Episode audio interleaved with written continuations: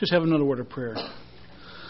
Our Father and our God in heaven, how marvelous it is that we are here in this place today with Christ in our midst, with your Spirit, the one who is given to us to give us understanding into all truth.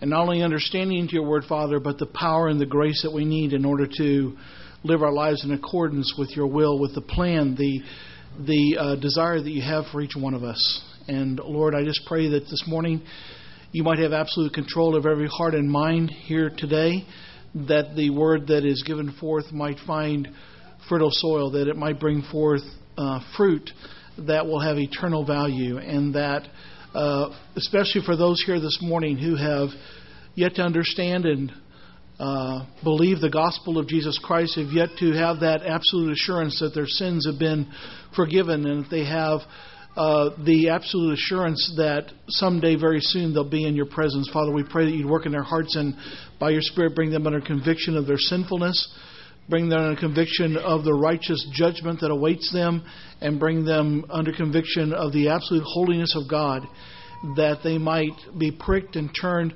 uh, by your word that is able to do a great work in them and through them. We pray, Father, that for those of us that know you, that you might minister to our hearts in such a way that we'd be encouraged, that we'd be challenged, and but most of all, that Christ would be glorified and exalted in our midst this morning. We pray these things under the praise and glory of his name. Amen. Amen.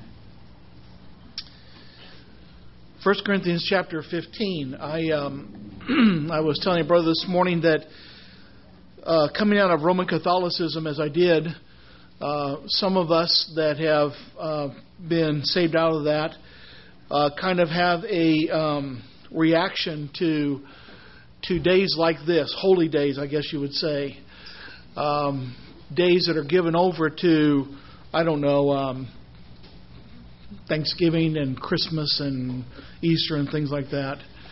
And um, and yet it is true that even the world today, even even those around us that would not know the Lord Jesus Christ would recognize that this day is special, that this weekend is special. And uh, as believers, it's a wonderful thing that we can not only weekly but daily Uh, consider the fact that Jesus Christ loved me and that he gave himself for me, that he went to the cross of Calvary because of me and because of my sins, because of the fact that I fell short of the glory of God, because of the fact that I'm a sinner by my very nature, by my very birth, that I am a son of Adam and made in the image and likeness of Adam, who was a sinner from the moment that he broke God's one law, one commandment, and ate the fruit of the tree of the knowledge of good and evil in the garden. From that moment forward, all men were constituted sinners, were recognized as sinners, and we're sinners from the moment of our conception. We manifest we're sinners from the moment of our birth. Uh, the first thing a child does when he's born is what he do? He cries, doesn't he? And uh, not because he consciously is selfish, but because that's what his nature is. And I tell people it's a perfect example. You know, a lot of babies around here, and so I can tell that some of these ladies will be more um, able to understand these things. But a baby wakes up at three o'clock in the morning with a wet diaper and hungry, and they don't think, well, my parents are asleep, and, and they won't get up till about six o'clock, so I'll just lay here and wait until they get up, and then when they get up, then I'll then I'll let them know I need to have my uh, my diaper changed and my, you know, eat. None of them do that. But they're self-centered, again, not consciously, but that's just their nature. That's just a manifestation of what they are. And then as they grow older, I've got six grandchildren, and one of them's still in, you know, in the oven, but but she's going to come out here in a few weeks. But um, but but every one of them, they get to, and it doesn't take very long. You know, they don't have to be twelve years old. Um, some of them at one and a half or two years old. Uh, all you have to do is tell them, "Don't do that," and they'll look you right in the eye. You told me not to do it? Well, let's just see what's going to happen, and I'll go and do it. And so that shows that they not only have the nature of sin, but they have the desire to sin. And as time goes along, it becomes the practice of our lives, doesn't it? It's what it's what characterizes us as we grow older.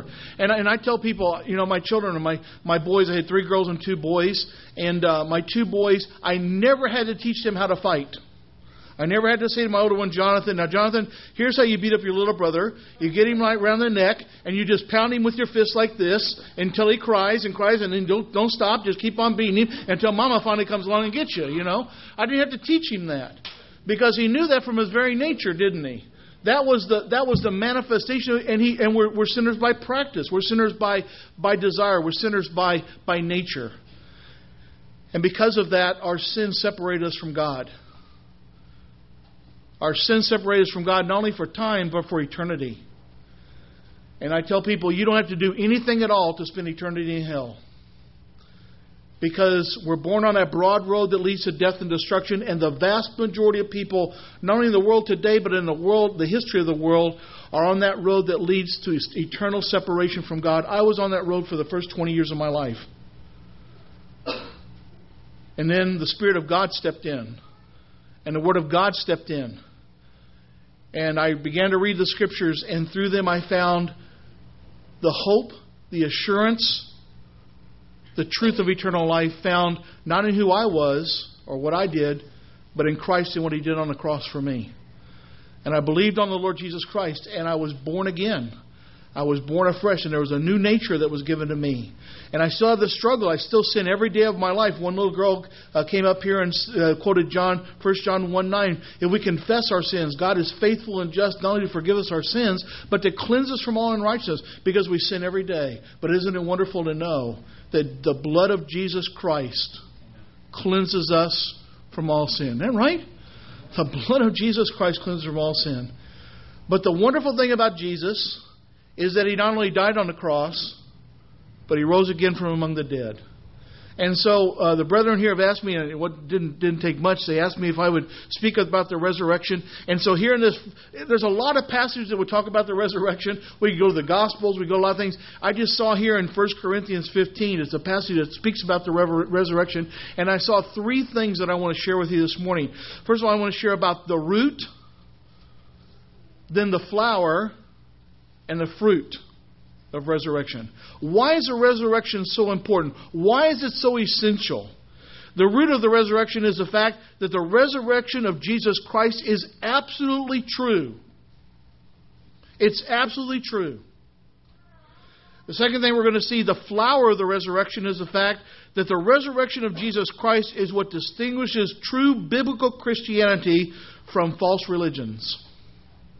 It was, is what makes us different. And finally, the fruit of the resurrection is that the resurrection of Jesus Christ brings hope, assurance, peace, and comfort to the hearts and lives of God's people. We have something, dear brethren, that the world can't begin to understand because of the resurrection of Jesus Christ. And so we're going to start out, we're going to read the first few verses here uh, in First Corinthians chapter fifteen, the first nine verses. We're going to read the whole chapter on the throughout the study, but we're going to start out with the first nine verses. Moreover, brethren, I declare unto you the gospel which I preached unto you, which also ye have received and wherein ye stand. This is the gospel, by which also you are saved, if you have kept in mind what I have preached unto you, unless you have believed in vain, or, or with, with no... Uh, just emptiness without any value whatsoever. For delivered unto you first of all that which I received, how that Christ died for our sins according to the Scriptures, and that He was buried, and that He rose again the third day according to the Scriptures. And He was seen of Cephas, that's Peter. He was seen of Peter, and then of the twelve, the twelve apostles. And that after that He was seen of about five hundred brethren at once. Over five hundred people saw Jesus Christ after He rose again from among the dead. five hundred people that knew Him before He had died. So there wasn't any doubt of who He was. And he says, of whom the greater part remain unto the present, but some are fallen asleep, some have died. After that He was seen of James, that was the Lord's biological brother, of the same mother, a different father obviously. God was the father of Jesus Christ. Joseph was the father of James and his other brethren. He was seen of James and then of the, all the apostles. And last of all, He was seen of me. He was seen of the apostle Paul also, as of one born out of due time. For I am the least of the apostles, that I am not meet. I am not really worthy to be called an apostle, because I persecuted the church of God. The, the fact that Jesus Christ rose again is absolutely true. Over five hundred people saw the Lord Jesus Christ after he had risen from the dead. five hundred people that knew him. Some of them knew him very well. There was no doubt in their mind who this was. And they saw him in his resurrected body. They saw him in his... They saw him eat. They, they heard him talk. They saw him walk. They saw him do all those things that manifested that he wasn't dead. He was alive. Now, it says here that he was... He died according to the Scriptures. One of the Scriptures that was read this morning, the breaking of bread, was, was Isaiah fifty-three. And I want to say there's two phrases in that entire section of Isaiah fifty-three that are some of the saddest portions that I ever think of in Scripture. One of them is, it says, "And we esteemed him not." I wasn't there two thousand years ago when Christ died on the cross. I wasn't there when the Sanhedrin and the multitude cried out, "Crucify him." I wasn't there when the soldiers nailed him to the cross, but I am just as guilty as every one of them. I'm as guilty as if I was the one that had the hammer in my hand and put the nails into his hands and feet. I was just as guilty as those that mocked him there that day. I'm just as guilty. We, you and I, esteemed him not. And then later on in verse ten, it has this, talking about God. And this is just, a, it's just every time I see it, it just, it just makes me weep. I just think, how is this possible? It says, "And it pleased the Lord to bruise him." Now I had five children, and, and I spanked my kids. I don't, I don't apologize for that at all. When they did wrong, they got, they got a whooping, and I mean they got a good one, right? And and the, so the proverb says that a father that doesn't love his, his child doesn't discipline him, doesn't correct him with a rod. And so I believe that, and, and praise the Lord, all my five children are going on for the Lord now. Um, and and we disciplined, we corrected them, we showed them, we gave them, we gave them, rewarded them when they did right, and we punished them when they did wrong. But you know what? I never got any pleasure out of that. My kids thought I did, you know, they thought it was fun. But I don't know about the rest of you all, but there were so many times when I took my children into the room and I explained to them what they'd done wrong and I spanked them. And then when they, when they were through, we talked about it, prayed about it, and I sent them out of the room. And I don't know how many times I fell on the bed and wept because it hurt me so bad for having to spank my kids. I hated it. And yet I read in the Scriptures, "It pleased the Lord to bruise him." Well, what a phrase. And yet I know why it pleased the Lord. Because in Hebrews chapter twelve it says that he saw the result, the fruit of his offering. Even the Lord Jesus Christ. He despised the shame. He hated the shame. He despised the suffering. But there was a joy mixed in that because of the fruit. And you know what the fruit is? Saved sinners like you and me. And I don't know about you, but I, I don't believe I deserve it. And when I'm going to get to heaven, I can say, "Lord, I understand why you saved other people, but I sure don't understand why you saved me. Why'd you save me?" But he did. And there's no doubt in my mind today, if I would leave this world through death or through the rapture, the very next moment I'd be in the presence of the Lord. Why? Because he told me I would be. He told me I would. "Believe on the Lord Jesus Christ and thou shalt be saved." I believe that with all my heart. I believe with all my heart. And, and, and one of the one of the sayings on the cross that was mentioned this morning, I didn't believe it before I was saved. I knew all about Jesus. I knew all about his his death and his resurrection. I believed all those things, but I believed them in my mind. I didn't believe them in my heart. But the big difference is when I got saved, I believed uh, John nineteen thirty. It is finished. It is finished. And so the scriptures, the scriptures told about the death of the Lord Jesus, but they not only told about the death of the Lord Jesus, his his death was was was told in the Old Testament and the New Testament. It was anticipated. Uh, Job nineteen twenty-five, the oldest book in the Old Testament. Listen what it says: "For I know that my Redeemer liveth, and that he shall stand at the latter day upon the earth." What did Job know about resurrection? Nobody had ever risen from the dead. And yet he said, I know that my Redeemer liveth. Brethren, those of us that know Jesus Christ can say today, we know that our Redeemer lives. And that He will stand on this earth in the latter day. That He will return for us. Think of uh, the type of that in Genesis chapter twenty-two where um, Abraham offers up his son Isaac. And again, no one had ever risen from the dead in all the history of the world. And yet he says to the servants there, the lad and I are going to go up and worship and we're going to come back down. He knew he was going to sacrifice his son up there. He knew he was going to put him to death and lay him on the altar and offer him up because that's what God had commanded him to do, and he was going to do it. But he also knew this is the son of the promise, and somehow or another God's going to bring him back to life.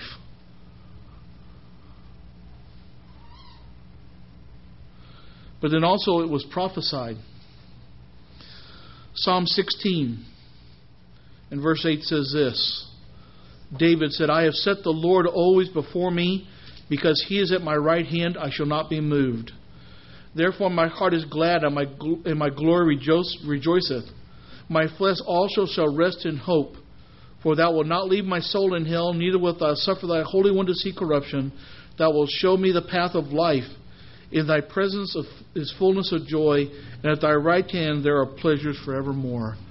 I w- he will not let His Holy One to see corruption. Why? Because Jesus Christ didn't die because He was a sinner. He died for sinners. He took our sins upon the cross, Himself on the cross to the extent that the Scripture said He became sin for us.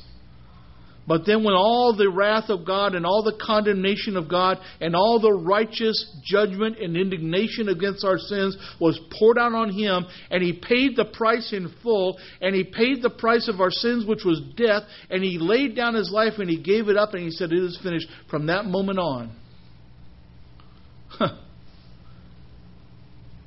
there was no more, there could be any corruption for Him. He laid in the tomb for three days. Why? Simply to prove that He really had died. I mean, you think if he'd, uh, if he'd gotten up that same day, people would say, well, He really wasn't dead. He never did really die. I mean, Paul Paul was stoned. They left him for dead. And all of a sudden he gets up and walks away, right? But Jesus laid in a tomb for three days as proof that He was really dead. But God would raise Him from among the dead. Even the Lord Jesus in John chapter two said this, destroy this temple, and in three days I will raise it up. Then said the Jews, forty and six years was this temple in building, and wilt thou raise it up in three days? But He spake of the temple of His body. When therefore He was risen from the dead, His disciples remembered that He had said this unto them, and they believed the Scripture and the word which Jesus had said, I will rise again. He said, I will lay down my life, that I might take it up again. He rose of His own volition. He rose of His own authority. He arose of His own power from among the dead. There have been three people that He raised from the dead, right? During His lifetime, during His ministry. But you know what the thing about that characterized all three of those people? They died again. Every one of them. At some other point in their life, they died again. But Jesus Christ rose from among the dead, never to die again. He lives forevermore. So the, the, the, the resurrection of Jesus Christ is true because it was anticipated in type in the Old Testament, spoken of in the Old Testament, it was prophesied in the Old Testament, and it was realized. Look what it says in, in Matthew twenty-eight. And I've written these things down just for time's sake, so if you listen, Matthew twenty-eight verse five says, and the angel answered, this is the, the women that had come to the tomb, he answered the women and said unto them, fear ye not, for I know that you seek Jesus which was crucified. He is not here, for He is risen, as He said. Come and see the place where the Lord lay. And go quickly and tell His disciples that He is risen from the dead. And behold, He goeth before you into Galilee. There shall you see Him. Lo, I have told you. You know, have you ever thought why the, the stone rolled away from the tomb? It wasn't so Jesus could get out. It's so they could get in. He was already gone before that t- stone ever rolled away. He certainly didn't. He rose, stole away to get out. He rose from among the dead, and he, in mercy and kindness to his people, rolled the stone away so they could go in there and see the evidence that here's the grave clothes, here's the here's the thing that covered his face, that napkin that covered his face, folded in a place by itself. Here's evidence that he's not here any longer, and he didn't just walk out because here's the grave clothes. he, he, he rose out of them. They went back to gather together, afraid, because they still didn't understand. That's the root, the absolute truth of the resurrection. Let me just say this. It is, and, and, and if someone wants to talk to me about this later, we, we will. It is absolutely essential to understand and believe in the bodily resurrection of Jesus Christ in order to be saved. You have to believe that. The bodily, not just in spirit, not just in some kind of, of mystical way. No, he bodily rose again from the dead, and it's essential to believe that in order to be born again. If you do not believe that, you are not saved. You do not have eternal life. We have to understand that he died according to the Scriptures, that he was buried and rose again according to the Scriptures. The whole idea of confession, just like in First John one nine, the whole idea of confession is to say the same thing as, to agree with. And so it's not only agreeing with God that he died, it's not only agreeing with God that he was buried, you've got to agree and understand that it is true what God has said. He rose again from among the dead. And we'll see that more in a minute, why it's so important, why it's so essential. The second point we're going to look at is the flower. Um, let's read um, First, uh, First Corinthians five, uh, fifteen and verse ten. We'll start at verse ten. But by the grace of God I am what I am. He said, I'm the least of the apostles, but by the grace of God I am what I am.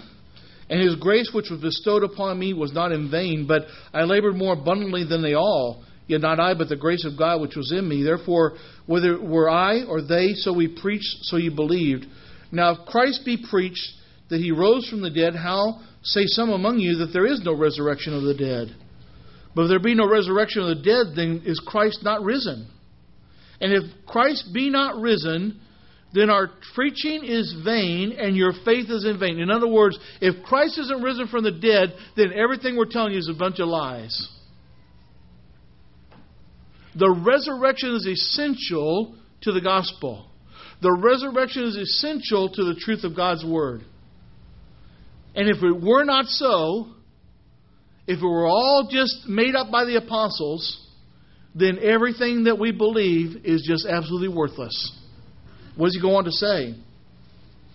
Yea, and we are found false witnesses, liars of God, because we have testified of God that he raised up Christ from whom he raised not up, if that if be that the dead are not raised up. And if the dead rise not, then he is then is Christ not risen. And if Christ be not risen, your faith is in vain, and you're yet in your sins. Wow. Wow. Then they which are fallen asleep in Christ are perished. In other words, all those people in the past two thousand years who have believed what Paul and the apostles preached in regards to the resurrection, they're in the lake of fire right now if the resurrection's a lie.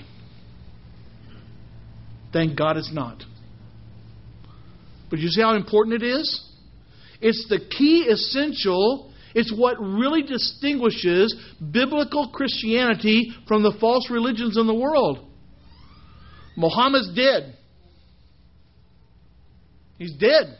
They don't even try to they don't even try to, to, to say that he rose again. He's dead. Buddha's dead. Confucius is dead. Joseph Smith is dead. Russell is dead. They're all dead. Our Savior died, difference, and rose again. And that's what distinguishes us from all those false religions. The, the Muslims don't deny that Jesus died on the cross. Neither do the Jehovah's Witnesses. Neither do these other false religions. But what they deny is the resurrection. They deny the resurrection. And that's where the rubber meets the road. Let's go on. Verse nineteen, and if this life only be hoped in Christ, we are of all men most miserable. In other words, if we put our hope and our trust in the resurrection of Jesus Christ, and if it were not true, brethren, we're just a bunch of miserable, we're a miserable lot. Because we put our trust in something that's not right, not true. And here's what her trust is. We live because He lives. We have eternal life because He lives forever. And if He doesn't live forever, what do we have? Nothing. We got, we got nothing, right? Nothing. We're, we're, we're, you know why? Because look at the world. At least they're out there drinking and partying and having a good time. We don't even get to do that. Right? Seriously. We're the most miserable lot in the world. We're a bunch of sad, lonely people that got nothing. If this, I mean, you know what? Even, even Solomon said, if, if this is all there is, let's eat and drink and tomorrow we die. Right? But brother, our hope is in something greater. Something beyond this life. This life is just, for us, is just a momentary misery, right? A momentary time of suffering and sorrow and pain, right? But our hope, our trust is in eternal life because our Savior lives. And He lives forevermore. He says, we're the most miserable people. Verse twenty, but now if Christ is risen from the dead and become the first fruits of them that slept, for since by man came death, by, by man came also the resurrection of the dead. For as in Adam all died, that's what I said earlier, we all were dead in Adam.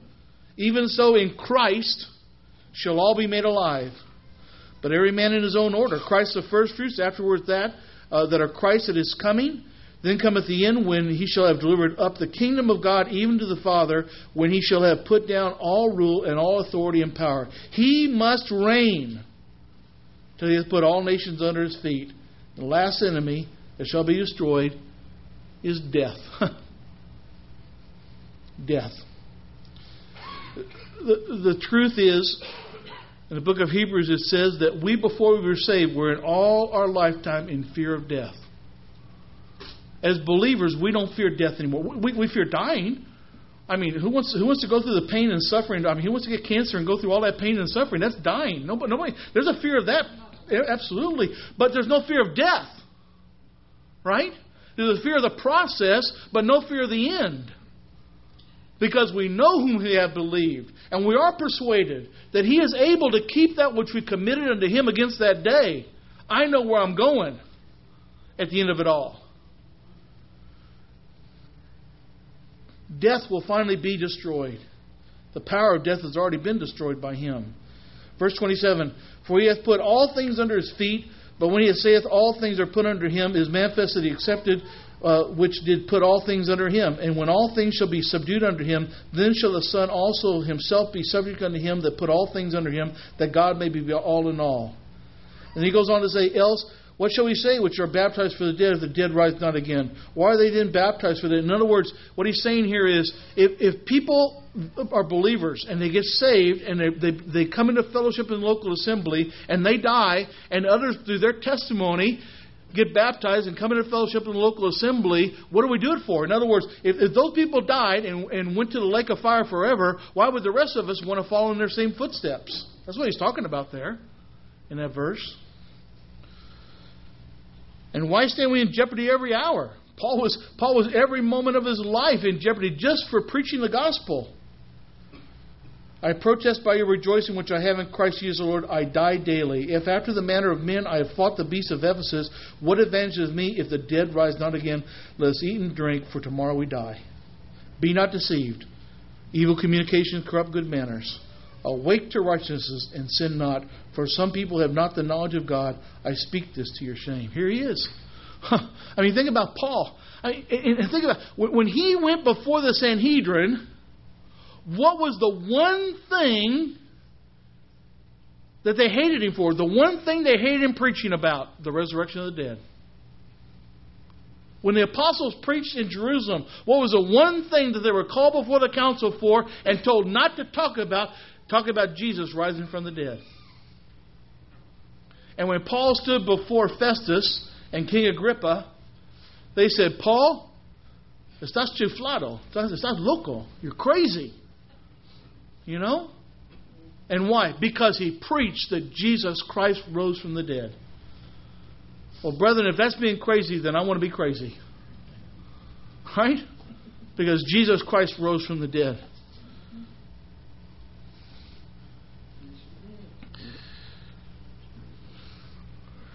We know that our Savior lives and He's coming back. He's promised us, "I've gone to make a place for you, and I will come back." He's risen from the dead. Now, three three verses in Romans, and we're going to do those rather quickly, just for time. Evidences of His salvation. Romans one four says, um, we'll start in verse three. "Concerning His Son Jesus Christ, this is the gospel concerning His Son Jesus Christ our Lord, which is made of the seed of David according to the flesh, and declared to be the Son of God with power, according to the Spirit of holiness, by the resurrection from the dead." This is what God said when He when He raised Christ from the dead. He said, "This is my Son, in whom I'm well pleased." Huh. One brother said when He was on the cross, the Father didn't say anything. God didn't say anything. He turned His back on Him. And when Christ said, "My God, my God, why hast thou forsaken me?" in Psalm twenty-two, it tells us exactly why God forsook Him. Because He was sin and God is holy, and God cannot allow one single sin in His presence. But the moment Jesus Christ finished the work on the cross, His Father couldn't wait to raise Him from the dead and say, "Here's my Son. Here's my Son. Bow the knee to Him." And it hasn't happened yet, but someday it will. When He comes back on that white horse, every knee shall bow, of things in heaven and things in earth and things under the earth, and every tongue shall confess that Jesus Christ is Lord, to the glory of God the Father. There it is. Romans four twenty, twenty-five. Just two more verses in this section. "He was delivered for our offenses, and raised again for, or for the sake of, or because of, our justification." If Jesus Christ would have died on the cross and stayed in the tomb and never come out, brethren, we would just be nothing. We would just be nothing. He had to ra- rise again from the dead. He had to. Or else it wouldn't have been anything. It wouldn't have mattered anything. If He was dead in the grave, that's where we'd be. Dead in the grave. That's it. But He rose again. He told Martha, "I am the resurrection and the life. He that believeth on me shall never die." I am the resurrection. I am the life. And if He wasn't living, brethren, we wouldn't be living either. Finally, in Romans six five, he says this. It's a wonderful truth.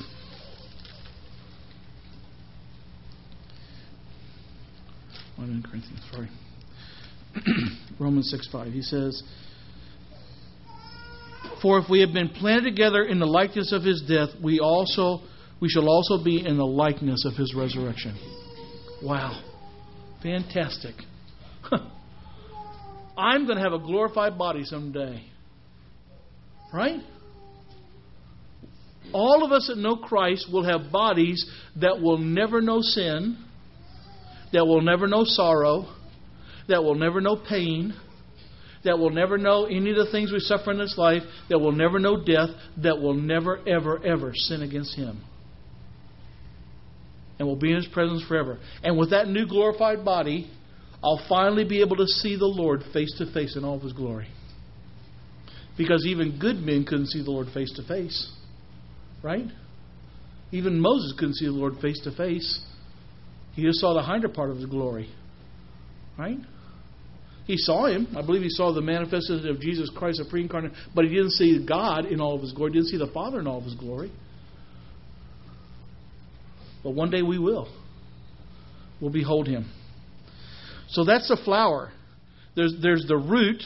the absolute truth of the resurrection. There's the flower, the fact that that resurrection distinguishes biblical Christianity from false religions. And finally, the fruit, the result.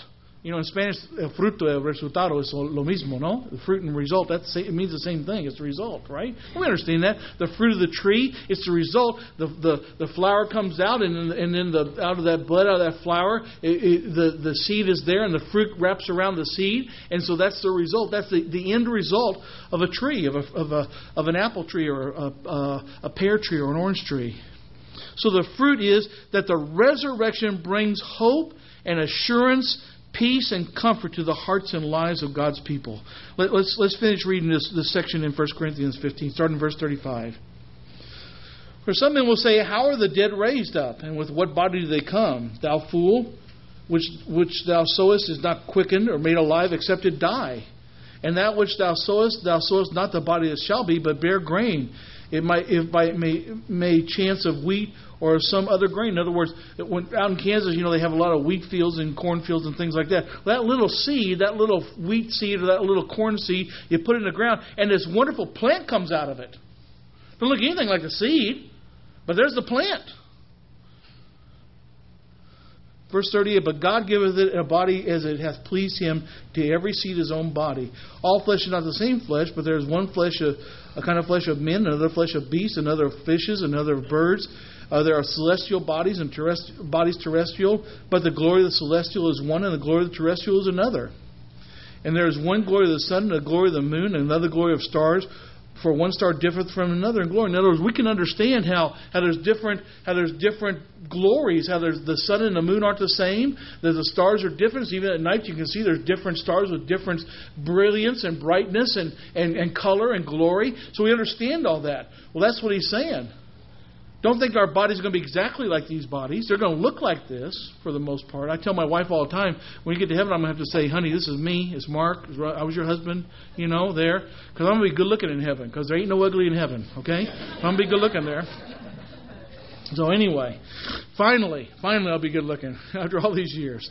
You see why I want to go to heaven, right? I really I want to be good looking someday. But anyway, so we'll have that glorified body, right? Um, verse forty-two. So also is the resurrection of the dead. It is sown in corruption. It is raised in incorruption. It is sown in dishonor. It is raised in glory. It is sown in weakness. It's raised in power. It's sown a natural body. It's raised a spiritual body. There's a natural body and there's a spiritual body. As is written, the first man Adam was a living soul, but the last Adam, the Lord Jesus Christ, was a quickening spirit. Howbeit that which was first, which is spiritual, uh, that which is first was not was not first that which is spiritual, but that which is natural, and afterward that which is spiritual. The first man is of the earth, Adam's of the earth, earthy, and the second man is, is the Lord from heaven. As is the earthy, such are they that are earthy.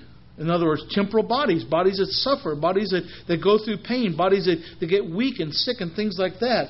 And, and as is the heavenly, such are they which are heavenly.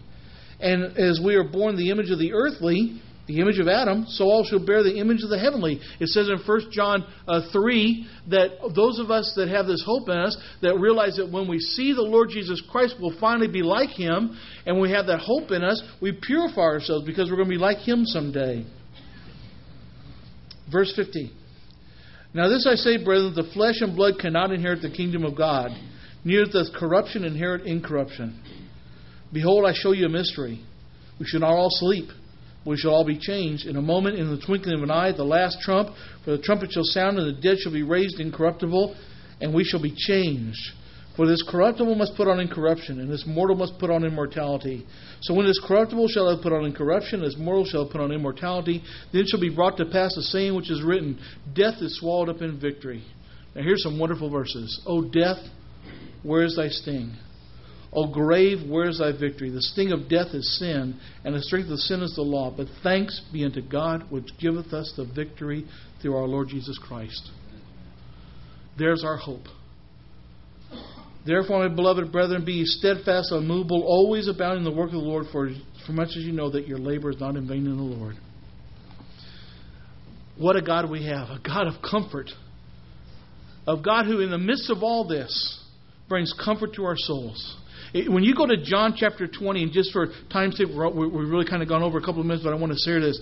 When the Lord Jesus Christ rose again from among the dead, and, and, and Mary saw them in the garden, uh, Peter and John saw the empty grave, the empty tomb. They went back to the upper room where they had been. They locked the door to fear the Jews. And here the Lord Jesus walks right through the door. And what's the very first word that comes out of his mouth? You remember what it was?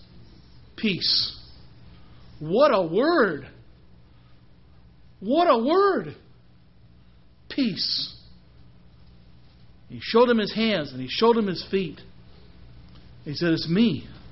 It's really me. And you know what it says? When they saw it was the Lord, their hearts were glad. Their hearts were glad. Don't we get thrilled when we think about the fact that Jesus Christ not only died, but he rose again from among the dead? You know, when, there's a lot of songs written about when we when the when we get up to heaven, when we get the rapture occurs and whatever. And, and, and let me tell you, I know exactly what we're going to do.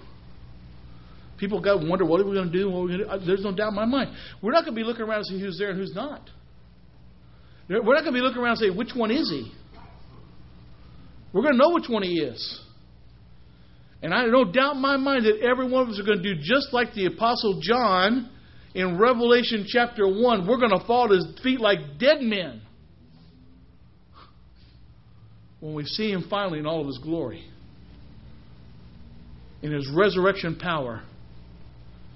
We're going to fall at his feet. And I think the first word out of every one of our mouths is going to be, thank you, Lord, for loving me and giving yourself for me. It says in Romans five one, therefore being justified with by faith, we have peace with God. I didn't know that for the first twenty years of my life, just peace with God. But we've got it through our Lord Jesus Christ. Colossians chapter three and verse fifteen says, and let the peace of God, not only have peace with God, but the peace of God rule in your hearts, to which also you're called in one body, and be thankful. And then finally, it's the fact that it's the God of peace. Hebrews thirteen says, now the God of peace that brought again from the dead our Lord Jesus Christ, the great shepherd of the sheep, through the blood of the everlasting covenant, make you perfect in every good work to do his will, working in you that which is well-pleasing in his sight, through Jesus Christ, to whom be glory forever and ever. Amen. What a wonderful truth. What a wonderful, blessed hope. What a wonderful peace and comfort we have in our hearts, because Jesus Christ rose again from among the dead and he lives forevermore. And if you're here this morning, you know, I'm not big in, but if you want to talk, there's a lot of people here that know the Lord. If you want to talk to them, if you don't have that absolute joy, if what I've been talking about this morning didn't just thrill your heart, not because I said it, but because of the truth that it's in the Word. If, if you don't have that absolute assurance that if you walked out that door and on your way back to your house, you got in a car wreck and you died, you don't know for sure where you're going to spend eternity.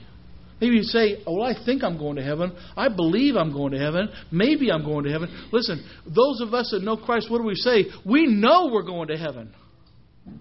Not because we're better people than anybody else, but because we put our hope, our confidence, our faith, and our trust in one who died on a cross and rose again from among the dead, Jesus Christ, the Lord of glory. And if you haven't done that yet, maybe you're putting part of your trust in him and part in something else.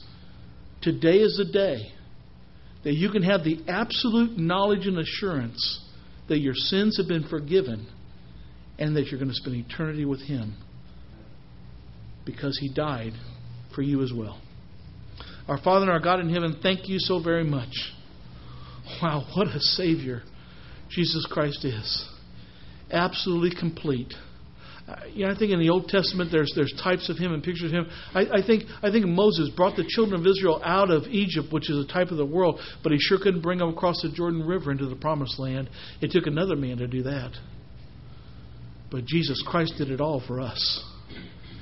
He brought us out of this cesspool of humanity, this cesspool of, of sin, of our lives, under the domain and the slavery of sin and of Satan. He snatched us out as a brand from the fire, and he put our feet on a solid rock. He took us out of that family of Satan and brought us into his own family. He made us your adopted children, your adopted sons and daughters, and he made us heirs of you, co-heirs with him of everything. And he gave us the absolute assurance of eternal life.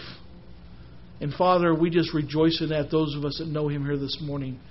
But again, if there's anyone here that doesn't know Christ, that You would touch their hearts, not by what I said, but by the truth of Your Word.